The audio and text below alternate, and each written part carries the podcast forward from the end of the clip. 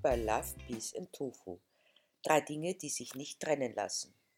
In dieser Episode möchte ich euch einfach eine Geschichte erzählen.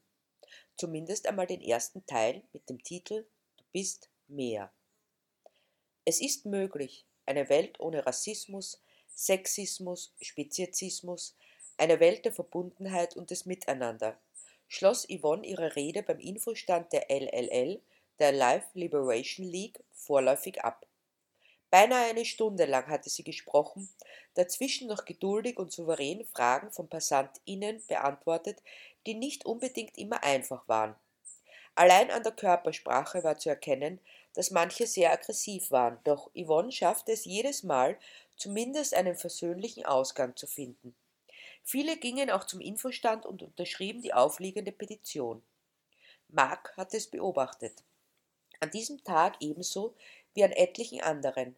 Vor ein paar Wochen war die Organisation in die Stadt gekommen und hatte seither jede Woche einmal eine Kundgebung abgehalten.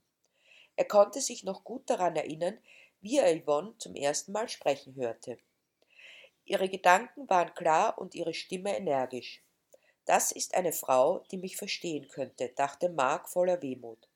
Umso öfter er ihr zuhörte, desto mehr wuchs seine Überzeugung, das war eine Frau mit Mut und Kampfgeist, die sich nicht so leicht verschrecken ließ, wobei ihre innere Stärke im krassen Gegensatz zu ihrer zarten Gestalt stand. Mark stand in einem nahegelegenen Hausflur, verbarg sich, so gut es ging, im Schatten. Trotz der warmen Temperaturen hatte er die Kapuze seines Sweaters auf und tief ins Gesicht gezogen. Dennoch war es bei seiner Körpergröße von fast zwei Metern und seiner gedrungenen Gestalt beinahe unmöglich, sich zu verbergen. Die Menschen wichen aus, wenn sie ihn sahen. Die tiefen Narben in seinem Gesicht taten wohl ihr Übriges, als wenn er etwas dafür könnte. Manchmal hatte er es sogar schon erlebt, dass die Leute, die an ihm vorübergingen, vorsichtshalber die Straßenseite wechselten. Ich bin ein echtes Scheusal, dachte er von sich selbst, was angesichts seiner Erfahrungen nicht verwunderte aber auch seine Mutter, die sich keine Gelegenheit hatte entgehen lassen, ihm zu vermitteln, wie dumm, unfähig und hässlich er war, hatte ihren Teil dazu beigetragen, dass er sich nun immer mehr aus der Gesellschaft zurückzog, in sich selbst und seine Welt. Ich sollte mich wehren, dachte er, aber wie? Wie kann man Menschen vermitteln, dass sie keine Angst zu haben brauchen, wenn sie davonliefen, sobald man den Mund aufmachte? Deshalb war er auch froh gewesen, einen Posten als Nachtwächter bei einer großen Fabrik gefunden zu haben, denn da passte seine äußere Erscheinung perfekt. Mehrere Male waren Einbruchsversuche unternommen worden, doch sobald die Ganoven seiner ansichtig geworden waren, hatten sie Hals über Kopf Reis ausgenommen. Immerhin, für etwas war sein Aussehen gut, was ihm allerdings kein wirklicher Trost war. Nun konnte Mark beobachten, wie Yvonne das Mikro weglegte und kurz in eine nahe, schmale Gasse einbog. Er hatte schon oft genug gesehen, dass sie das tat. Ein paar Minuten weg, wohl um zur Ruhe zu kommen, sich zu sammeln, zu Kräften zu kommen, um dann erfrischt und tatendurstig wieder zurückzukehren. Bisher hatte er es nur beobachtet, doch diesmal folgte er ihr. Ihre schmale Gestalt wirkte jetzt, da sie nicht sprach, ein wenig verloren. Die Schultern nach vorne gebeugt, machte es den Eindruck von tiefer Erschöpfung. So leise wie möglich schlich er hinter ihr her. Nach einigen Metern blieb sie stehen. Er konnte sehen, wie sie die Schultern straffte und bewusst einfach tief ein- und ausatmete. Das ist deine Gelegenheit, spornte er sich selbst an. Wenn du wissen willst, ob du recht hast oder nicht, ob sie wirklich die Frau ist, für die du sie hältst, musst du das jetzt herausfinden. Immer und immer wieder war er in Gedanken seine Vorgangsweise durchgegangen, doch nun, da es soweit war, diese in die Tat umzusetzen, wurde er unsicher. Natürlich konnte es auch schiefgehen. Was, wenn er sich in ihr geirrt hatte? Es gibt nur einen Weg, das herauszufinden, mahnte er ein. Damit nahm er all seinen Mut zusammen, ging die letzten Schritte auf Yvonne zu. Gerade als er bei ihr angelangt war, drehte sie sich um, sah diesen Bären von einem Mann, stieß einen spitzen, kurzen Schrei aus, bevor ihr die Sinne schwanden. Gerade noch rechtzeitig fing er sie auf.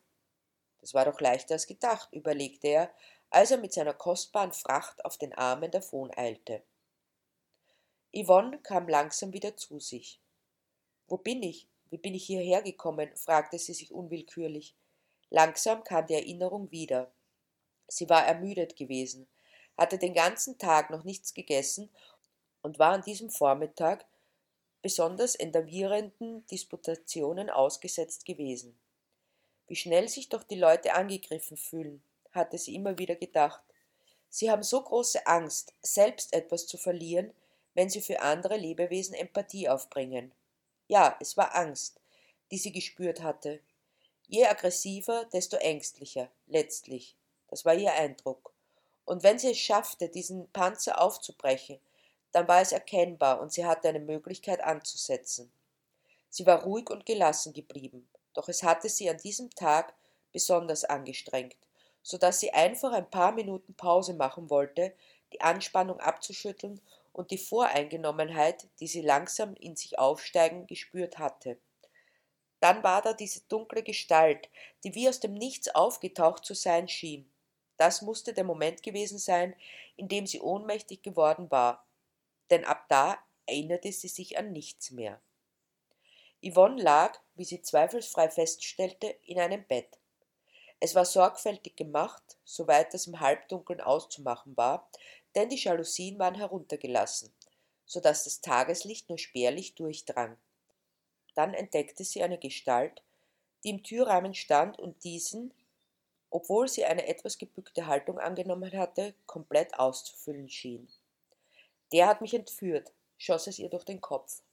Sie spürte, wie sich eine bisher ungekannte Furcht ihrer bemächtigen wollte. Denn was hatte der Kerl mit ihr vor? Wollte er ihr was antun? Warum hatte er das getan? Es war ihr, als wäre sie ihm gänzlich ausgeliefert und völlig hilflos. Körperlich hatte sie keine Chance gegen diesen Koloss. Sie zwang sich dazu, klar zu denken, während sie den Mann nicht aus den Augen ließ. Er hatte die Kapuze vom Kopf gezogen und sie erkannte die furchteinflößenden Narben in seinem Gesicht, die Tattoos an seinem Hals und den beinahe kahlen Schädel. Eine Welle der Verzweiflung machte sich bereit, über ihr zusammenzuschlagen und sie zu ertränken. Doch da sah er sie an und sie erkannte etwas, was sie irritierte. Es war eindeutig Angst. Aber wovor? Vor einem Angriff musste er sich wohl kaum fürchten. Aber was konnte es dann sein? Angst vor Zurückweisung? Abwertung? Ja, das könnte es sein. Yvonne hatte keine Ahnung, ob sie richtig lag, aber sie wollte es zumindest probieren, denn es war die einzige Möglichkeit, die sie sah. Ich bin Yvonne, sagte sie in einem so sanften Ton wie möglich. Und wie heißt du? Mark, antwortete er kurz und knapp, mit dieser tiefen, dröhnenden Stimme, die laut klang, obwohl er leise sprach. Mark, ich glaube nicht, dass du mir was Böses willst. Stimmt das? fuhr Yvonne ebenso sanft fort, worauf er nur kurz den Kopf schüttelte. Aber warum hast du mich dann mitgenommen? fragte sie weiter. Es ist nicht leicht zu verstehen, entgegnete er. Ich verstehe es ja selber kaum. Dann versuch es mir zu erklären, bat Yvonne, denn er sah zwar aus wie ein Ungetüm, war aber verschreckt wie ein kleines Reh. Es wirkte irritierend, doch vielleicht lag gerade darin der Schlüssel. Ich denke, dass du immer nur nach deinem Äußeren beurteilt wirst, dass die Menschen sich von dir abwenden, als hättest du die Pest. Aber wer bist du? Würde man sich nicht schrecken lassen, sondern dich fragen? Ich weiß es nicht, sagte Mark tonlos. Aber es hat mir auch noch niemand die Gelegenheit gegeben, es herauszufinden. Und deshalb hast du mich entführt? Weil du wolltest, dass ich es herausfinde? erwiderte Yvonne, weil sie wollte, dass er weiter mit ihr sprach. Das kommt dem wohl sehr nahe, antwortete Mark knapp. Was hältst du davon, wenn du damit beginnst, dass du dich zu mir setzt und mir deine Geschichte erzählst? schlug Yvonne vor, während sie sich im Bett aufsetzte, ein wenig abrückte, um Platz für ihn zu machen und den Rücken an die Wand lehnte. Zaghaft ging er auf sie zu. Einladend klopfte sie auf die Decke neben sich, und endlich setzte er sich.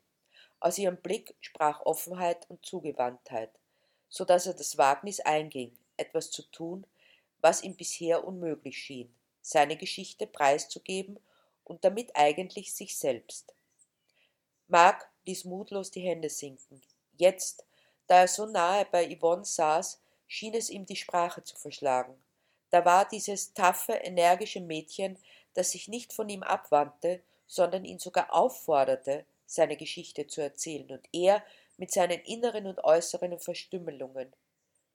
Er merkte, wie gut sie roch. Verstohlen ließ er seinen Blick über ihren Körper wandern und bemerkte, dass der Rock ein wenig verschoben war, so dass er den oberen Rand ihrer Strümpfe erkennen konnte. Rasch sah er wieder weg, als wäre er bei einer Schandtat erwischt worden. Yvonne musste es bemerkt haben, aber sie lächelte ihn nach wie vor an, aufmunternd und motivierend. Ich beginne am besten am Anfang, hob er an, also noch vor meiner Geburt. Meine Mutter war sehr stolz auf ihre drei Töchter. Sie wollte immer nur Mädchen, denn ihrer Meinung nach war ein Mann, mein Vater, im Haus schon einer zu viel. Das ließ sie ihn auch immer spüren, was ich allerdings nur aus Erzählungen weiß, denn er starb, als meine Mutter gerade entdeckt hatte, dass sie mit mir schwanger war. Als ihr ihre Gynäkologin auch noch mitteilte, dass sich die falschen Chromosomen gepaart hatten, war sie nur mehr wütend, versuchte auf jegliche erdenkliche Weise die Schwangerschaft zu unterbrechen. Die Einzelheiten erspare ich dir, aber ich war offenbar zu widerstandsfähig, denn ich kam zur Welt, und vom ersten Tag an ließ sie mich spüren, wie unwillkommen ich war. Dass ich überhaupt am Leben bin, verdanke ich wohl ihrer verschrobenen Religiosität, die eine professionelle Abtreibung verbot und das Gerede der Leute. Darauf legte sie immer enorm viel Wert. Deshalb zeigte sie sich auch in der Öffentlichkeit immer als perfekte Mutter. Bei meinen drei Schwestern fiel ihr das nicht schwer, denn sie himmelte sie an, aber bei mir war es wohl eine große Herausforderung. Einmal ich muss ungefähr fünf gewesen sein, war sie nach einer Familienfeier so wütend, weil sie sich so zusammenreißen hatte müssen, dass sie mich durch eine Glastüre warf, daher die Narben in meinem Gesicht. Im Spital meinte sie, ich wäre durchgelaufen. Denn Jungs wären so ungestüm, wie sie lächelnd und kokett meinte. Und es wurde ihr geglaubt. So wuchs ich auf und versuchte, mich so unsichtbar wie möglich zu machen. Ich wünschte, dass es mich gar nicht gäbe, aber es gab mich. Und dass das schrecklich war, das ließ mich meine Mutter bei jeder Gelegenheit spüren. Als ich endlich mit der Schule fertig war, suchte ich mir einen Job und zog aus, ohne eine Nachricht zu hinterlassen. Meine Mutter war offenbar froh darüber, denn ich habe nie mehr etwas von ihr gehört. Ich schlug mich durch. Überall, wo meine körperliche Kraft von Vorteil war, wurde ich gerne genommen. Jetzt gerade arbeite ich als Nachtwächter. Da begegne ich ganz wenigen Menschen. Danke, dass du mir deine Geschichte erzählt hast, erwiderte Yvonne, die ruhig zugehört hatte, mit erstickter Stimme, während ihr Tränen über die Wangen liefen. Sie zeigte keine Veranlassung, sie zu verbergen. Aber ich wollte dich nicht traurig machen, meinte Mark sanft. Das weiß ich, sagte Yvonne. Die ganze Zeit habe ich gedacht, ich würde diesen kleinen Jungen gern in die Arme nehmen und einfach mit mir mit. Und damit setzte sie sich auf und strich diesem kleinen Jungen, der er immer noch war, auch in der Gestalt eines großen Mannes, sanft über die Wange, über seine Narben, als könnte sie sie heilen. Eine sanfte, kleine, aber nachhaltige Berührung, bevor sie ihn in die Arme nahm und sie spürte, wie er losließ. All die ungeweinten Tränen brachen sich Bahn, während ihre Hand zärtlich über seinen bebenden Rücken strich, bis er langsam wieder ruhiger wurde. Endlich schob er sie von sich. Was musst du nur von mir denken, meinte er, dass du ein zutiefst verletzter Mensch bist und es Zeit wird, diese Verletzungen zu heilen, erklärte sie. Da wagte er es auch endlich, seine Hand zu heben und über ihre linke Gesichtshälfte zu streichen. Was ist da passiert? fragte er. Meine Mutter hat wohl mein Gesicht mit dem Bügelbrett verwechselt, sagte Yvonne. Auf jeden Fall hat sie das heiße Bügeleisen darauf abgestellt. Aber das kann schon mal passieren, im Suff. Da wurde sich Mark bewusst, dass nicht nur er Verletzungen mit sich herumtrug, die geheilt werden mussten. Diese Verletzungen prägen sich ein, äußerlich und innerlich, begleiten, prägen uns. Es ist nur die Frage, wie wir damit umgehen, aber auch wie unsere Umwelt darauf reagiert. Bei Mark war es so, dass die Menschen ihn mieden, versuchten, ihm so gut wie möglich aus dem Weg zu gehen. So gefährlich er wirkte, musste es wohl tatsächlich sein. Mit der absoluten Sicherheit von Vorverurteilenden schlossen sie messerscharf, dass seine Narben von handgreiflichen Auseinandersetzungen stammen mussten, die er verursacht hatte. Schließlich war er das Paradebeispiel eines groben Klotzes, unsensibel und gefühllos, der nur Gewalt kennt. Damit waren sie fertig. Hätten sie hier gesessen, so wie Yvonne, dann hätten sie erahnen können, dass nichts von der Wirklichkeit von Marx echtem Wesen entfernt war als diese Behauptungen. Aber wer nimmt sich schon die Zeit, jemand anderen nicht einfach mit Vorurteilen abzustempeln, ihn in eine Schublade zu stecken und dort zu belassen? Kaum jemand. Yvonne hätte es getan, auch ohne Entführung aber sie wusste, dass Mark schon so oft enttäuscht worden war, dass er es nicht mehr glauben konnte.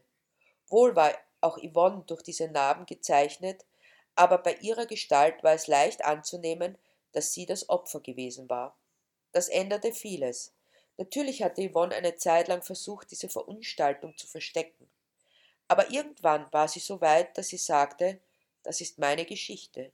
Entweder man nimmt mich so wie ich bin, oder man lässt es. Und du bist trotzdem bei deiner Mutter geblieben? fragte nun Mark. Nein, ich kam weg von ihr, sagte Yvonne kopfschüttelnd. Sie hatte mich wohl schon oft misshandelt, aber immer so, dass niemand etwas sehen konnte. Aber das ließ sich nun beim besten Willen nicht mehr verheimlichen. Das Jugendgericht entschied, dass ich zu einer Tante kommen sollte, die alles andere als erfreut darüber war. Allerdings erhielt sie Unterhalt für mich, was sie ein wenig gewogener stimmte. Größtenteils ließ sie mich einfach in Ruhe, was in meiner Lage schon ein Fortschritt war. Ich sorgte aber auch dafür, dass ich so schnell wie möglich auf eigenen Beinen stehen konnte. Ich nahm an Beschäftigungen an, was ich bekommen konnte. Aber ich war unglücklich, bis ich bei einer NGO unterkam, so dass ich endlich einer Tätigkeit nachgehen konnte, die in meinen Augen sinnvoll war. Dann stieß ich auf die LLL, die Life Liberation League, bei der ich viele tolle Menschen kennenlernen durfte.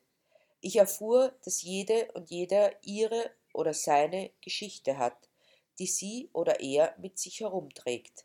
Es ist immer nur die Frage, was wir daraus machen. Man kann sich in seiner Trauer vergraben oder sich für andere einsetzen, denen es vielleicht noch viel schlechter geht. Es war mir, als hätte ich ein komplett neues Leben begonnen, und in diesem Moment tauchte meine Mutter auf. Ich hatte sie seit vielen Jahren nicht gesehen. Ein paar Monate zuvor hätte ich sie wohl hochkant hinausgeworfen. Doch ich hatte mittlerweile erfahren, dass sie mich zu ihrem Opfer gemacht hatte, weil sie selbst eines war. Missbraucht von ihrem Vater, verkauft und verraten, im Stich gelassen von ihrer Mutter und zuletzt bei einem Mann gelandet, der sie schlug, war es ihr nicht gelungen, diesen Teufelskreis zu durchbrechen. All das war mir bewusst, als eine völlig gebrochene, bis auf die Knochen ausgezehrte Frau vor meiner Tür stand. Im ersten Moment hatte ich sie gar nicht erkannt, doch als mir bewusst wurde, wer da so elend und heruntergekommen vor mir stand, gab es für mich keinen Zweifel, dass ich ihr helfen musste. Die letzten Monate ihres Lebens habe ich sie gepflegt. Es war schon zu spät für sie, der Alkohol und die Schuldgefühle hatten sie kaputt gemacht aber du hast sie durch diese letzten Monate begleitet, warf Mark ein. Kann es sein, dass es mehr war, als sie je an Gutem erfahren hatte? Ich nehme es fast an, erklärte Yvonne nachdenklich. Es ist sogar sehr wahrscheinlich. Es ist beeindruckend, wie du damit umgegangen bist, wie du dein Leben in die Hand genommen hast, erwiderte Mark, während er ihr nochmals sanft über die Narbe strich.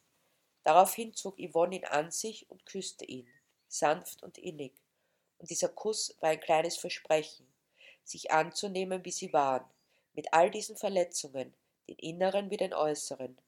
Mark spürte ihren warmen, weichen Körper ganz nah an seinem, während sie sich gehalten fühlte, wie noch nie in ihrem Leben. Ihr wollt wissen, wie es weitergeht?